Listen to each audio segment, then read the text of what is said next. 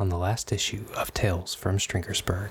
Chief, I uh, got a message from one of my, you know, contacts. Greenwell's on the move. He ends up in front of a two story single family brick home. Red Empowered Scout is strong in continuity, appropriately enough, and has just been on the phone with Greg Greenwell. He opens the bottom drawer and finds a single piece of paper in it on crisp stationery. It's addressed to Greg Greenwell, and it's Scott's letter of resignation. Morgan reads over it quickly and sees that Scott had some, at some point, he was starting to have ethical qualms about the project. He says something about, in the letter, he says something about not wanting his system to be used to inappropriately police ordinary citizens. There's a private airfield outside of the city to the north. I don't know this, but I I guess that's where he's going. He won't go alone though. Not the way things are right now. He'll he'll take protection and and he'll bring a few of his favorite people with him. I think I found where Greenwell is. At least a at least a good chance. He's got some kind of private airport north of the city. I'm heading that way right now, bud. I have a car, still a car. One of them just said to me something about a guy following you. If you get me something on it I can use, even just a picture. Maybe maybe I can use my book to send somebody there, back you up. Something does tell him that his previous attacker is coming back to finish the job. He knocks the guy out with repeated blows to the skull. Morgan is going to truss up the guy and just put him on like the shoulder of the road. Kicks the passenger side door open into his head and knocks him clean out. While he's backing up, he'll pull out his phone and turn on the camera so he can start clicking rapid fire pictures to to send to Roland. Morgan briefly blacks out and comes to lying on the road with broken glass and bits of the car all around him. And what they decide to do is power onto the airfield. They fly off dead ahead and take the drones with him and they leave him there.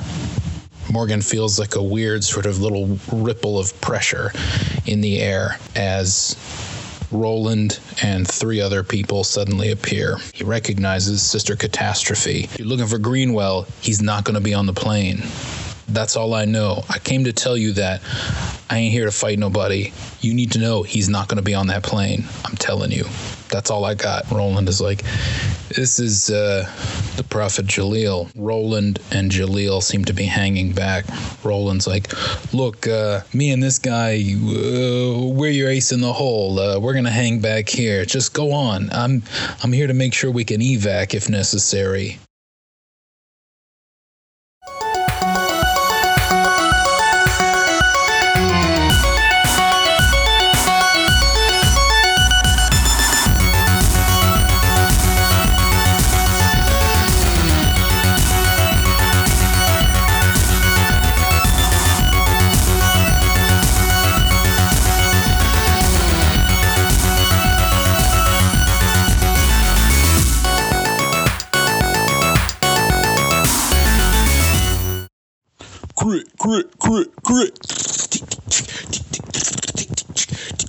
What? Uh, no, I'm not celebrating your 20 with a poorly performed uh, beatbox trap hit. Crit, crit, crit, crit. I don't know. I don't know what music is anymore. I'm just assuming that if someone were to celebrate a natural 20 with a brief clip from a trap song, it would sound kind of like that. Anyway, so there's a security fence around the perimeter of the airfield. There's a security fence around the perimeter, which they quickly learn is electrified. Morgan tries to just go over it quickly and is shocked for his trouble. Um, at that point, Sister Catastrophe reaches into nothing and pulls out a huge wooden club sword thing. It's got indentations or, or carved out parts that give it the appearance of teeth. It looks like a huge saw blade thing made of wooden teeth, if that makes any sense. I'll send an image of this when I find one later. Um, and for those of you at home who don't know what a Polynesian sword club looks like, I bet those search terms will turn up what I'm trying to describe here.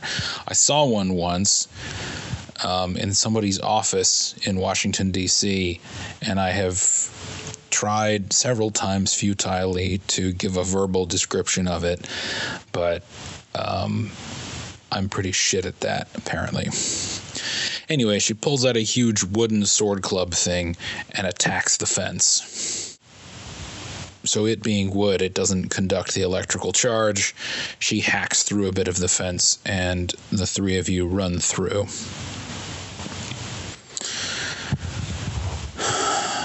Unlike the typical commercial airport, this private airfield is super minimalist in design. It's got the bare minimum of facilities. There's a hangar, there's a runway, there's a control tower, and that's basically it. So once they're inside the fence, Morgan can see the plane being loaded. And the results of your notice roll reveal the following detail. There's a group of men huddled around the stair ramp thing into the plane. Um, most of them are standing at the bottom of it in sort of a semicircle or wedge, a defensive formation, and one of them is walking up into the plane. The first detail that doesn't seem right is this guy is walking up these stairs slowly.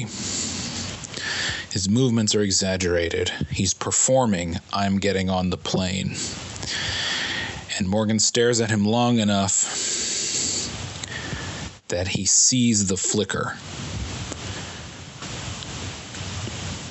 At first, he's convinced this person is Greg Greenwell. He's seen enough publicity shots of the man to know what he looks like the sort of semi handsome face, the slicked back hair, the um, affectation of a like regular working class guy's polo shirt and jeans, which are actually quite expensive. Uh, so he's like, there he is. There's the fucker. Whoever this Jaleel guy is, he was wrong. That's Greenwell getting on the plane. Why is he getting on the plane so slowly? And then for a moment, he sees instead a person in a motion capture suit. It's there for a fraction of a second and then it's gone. But once he sees it, he can't unsee it. Someone is holographically projecting an image of Greenwell over this person wearing a mocap suit in real time. Quite nice. So, when he sees that, he realizes that uh, Greenwell is not getting on the plane and that something else must be going on here. Um, the distances here are not that great, and also the security detail around the base of the plane are wearing special tech sunglasses that have enhanced optics. So anyway, uh, Morgan and Company are spotted immediately, and um, there's just no warning whatsoever. Y'all t- start taking small arms fire. Let me know what you want Morgan to do. Um, I can tell you that Sister Catastrophe immediately throws herself to the ground, starts crawling, starts like combat crawling toward the enemy, uh, which is pretty ridiculous in her outfit. Um, for those of you who don't remember the description of this character, just imagine every comic or movie or exalted source book where there's an absurdly proportioned woman in like a sexy bad nun outfit. She's dressed kind of like that. Fill in your own details. I'm not condoning this sort of thing. I'm just saying this is what happens. Look, nobody in this story is particularly heroic, all right? I mean, that's sort of the point of it. So if you're hearing that and you're thinking, like, that's dumb, what kind of actual person would wear an impractical outfit like that? This is ridiculous. Um, yes, yes, it is. And remember, the scepter, more publicity driven than anything else. And she didn't have time to find another costume, okay? So just just lay off, all right? I'm a feminist insofar as men can be feminists. I promise. That's just how my mama raised me. Anyway, um, Bianca's not as fast. So, keeping that in mind, let me know what Morgan's move is. Morgan gets down in a, in a low squat and he kind of signals Bianca to do the same thing. And he's like, B, uh, see if you can make eye contact with any of these yahoos. Uh, Sister C, follow right after me. I'm gonna be the biggest target that. Fuck, I'm just gonna try to draw their fire. And he just charges straight at these guys, hoping that the suit and fate will deflect most of these bullets. You know, he's he's going to try to be evasive, but he just wants to close the distance as quickly as possible. He wants to make himself the biggest threat, uh, so that the, everyone takes aim at him. And his first priority is taking out this group before they figure out uh, anything with Greenwell. Like he's not he's not worried about the plane or anything like that.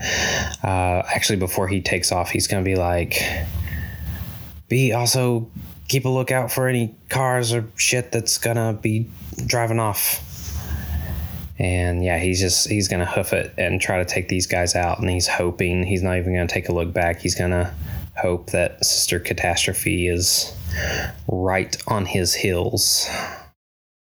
Okay, all you dubious burgers, burgheads, burgatrons, Harrison burgatrons. That's what I could refer to our fans as, Drew. It all comes from the Berg, as in Stringersburg. I could refer to the fan base, such as it is, as the second string, or call them stringers, but then they might think I mean Stringer Bell from The Wire, and that's just not it. And um, also, none of this is important at all. I was just going to say, hey, y'all, I just want you to know that. in order to prove my nerd cred, I am uh, handling this outbreak of violence in the story with uh, mechanical precision that um, is terrible to behold. So, with that in mind, so I'm going to count the initial outbreak of shooting just as a sort of setting the scene kind of thing rather than treating it as a surprise round. Sister Catastrophe drops prone during that. Bianca, who's not really trained for this sort of thing, doesn't do anything, and Morgan guards up.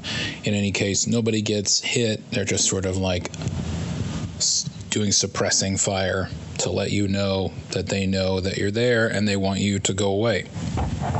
All right. Um, so I rolled initiative with the result that Sister Catastrophe goes first, followed by the gunman, then Morgan, then Bianca.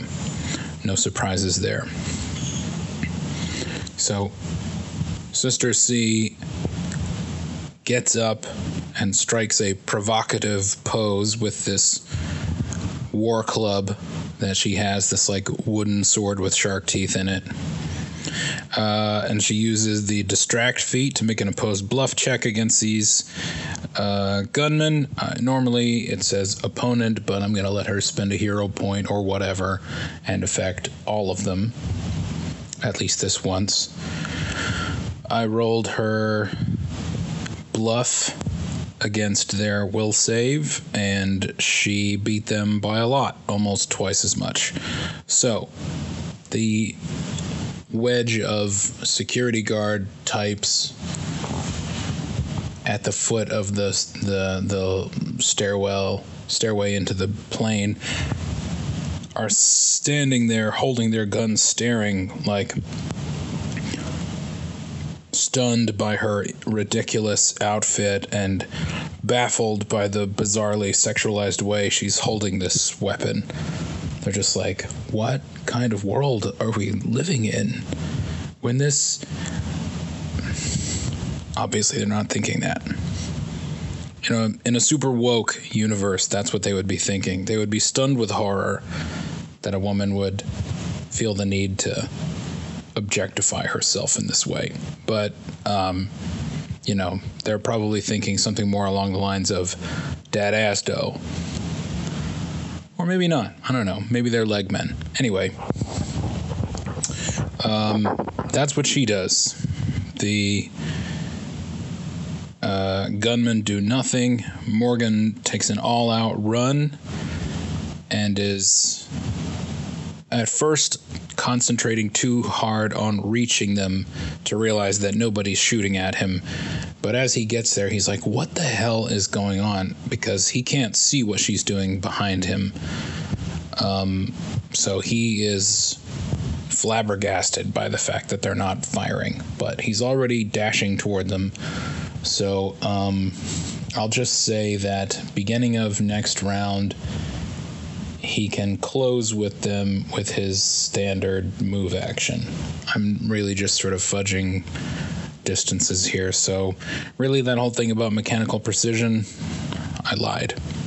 Sorry, let me just amend something there. By the end of his turn, Morgan is like right up on these guys. He's like 10 feet away. And they see him coming finally, abruptly, and like take a couple steps back in confusion. One of them's like, "The foot, what the hibbit?" Various awkward interjections like that, because apparently all-out movement means you go four times normal human speed, which is 30 feet per round. So Morgan just covered 120 feet. That's about how far away they were, I guess. Okay, um, this may be retconning a bit. I've paused so many times I've lost track of what I'm doing here, but um, I'm going to say that Morgan's full dash gets him, yeah, within about 10 feet of the guys guarding the plane. Um, also, go ahead and make another notice check for me. This is like reflexive in exalted terms. You know what, though? It's probably not even worth bothering because he has high notice and he can't roll below 10. So he's always getting at least a 21. Yeah. Um, yeah, don't bother with the roll then. Um, he's going to see. Okay. So reaching the guards puts him almost parallel with the little hangar. Picture this, if you will. Uh, inside, they they cut in through the front fence. Um, the road goes a little like the asphalt from the highway or whatever.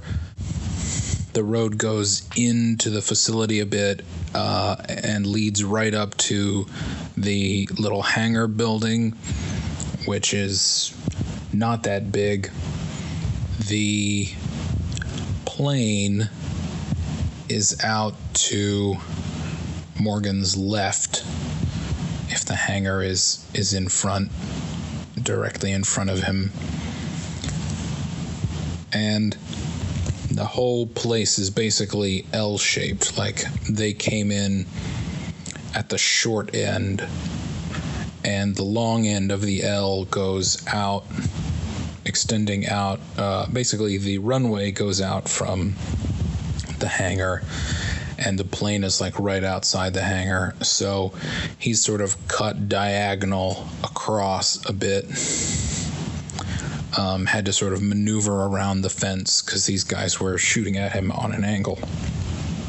But the point is, when he closes with them, he's able to see off to his right through the open hangar door that there's a cease power suit in there and that it's covering the position where he is with its arm cannon. So it's going to join the fight um, next round.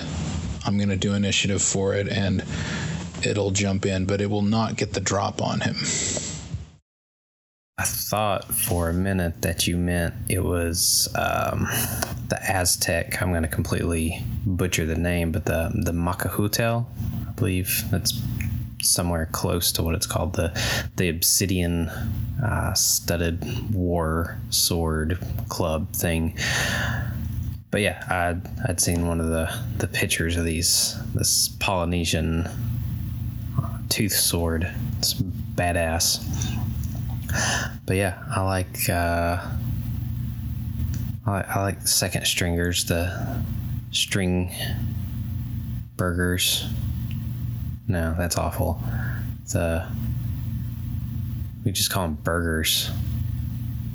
It's just I don't know. That's terrible, but somehow fitting of our weird, shoddy podcast, the burgers. I don't know. But I think Morgan, combat wise, Morgan's gonna point into the hangar where the suit is. You just yell something, you know, something simple like suit and try to take out the the group that he's in the middle of as quickly as possible. Uh, you, you know, get get rid of their weapons first and foremost, uh, which I think he's got improved disarm, and you know, just so Sister C and Bianca are safer and can close distance. I don't know. His his gut's kind of telling him that Greenwell might be in one of these suits, these sea suits. So, uh, yeah, he wants to take out these these mooks super duper fast. And if he has to get nasty, then he will. And then yeah, he's gonna beeline it into the hangar. Uh, and he's also, you know, just some refreshers on some of his skills. Is he's got uh, can't remember. I think it's called takedown. Like once you take out take down an enemy, you can uh, attack the next one, and so on and so forth. So if these are Mookie Mooks, then he's gonna just hopefully take them all out in a single turn. But we'll see.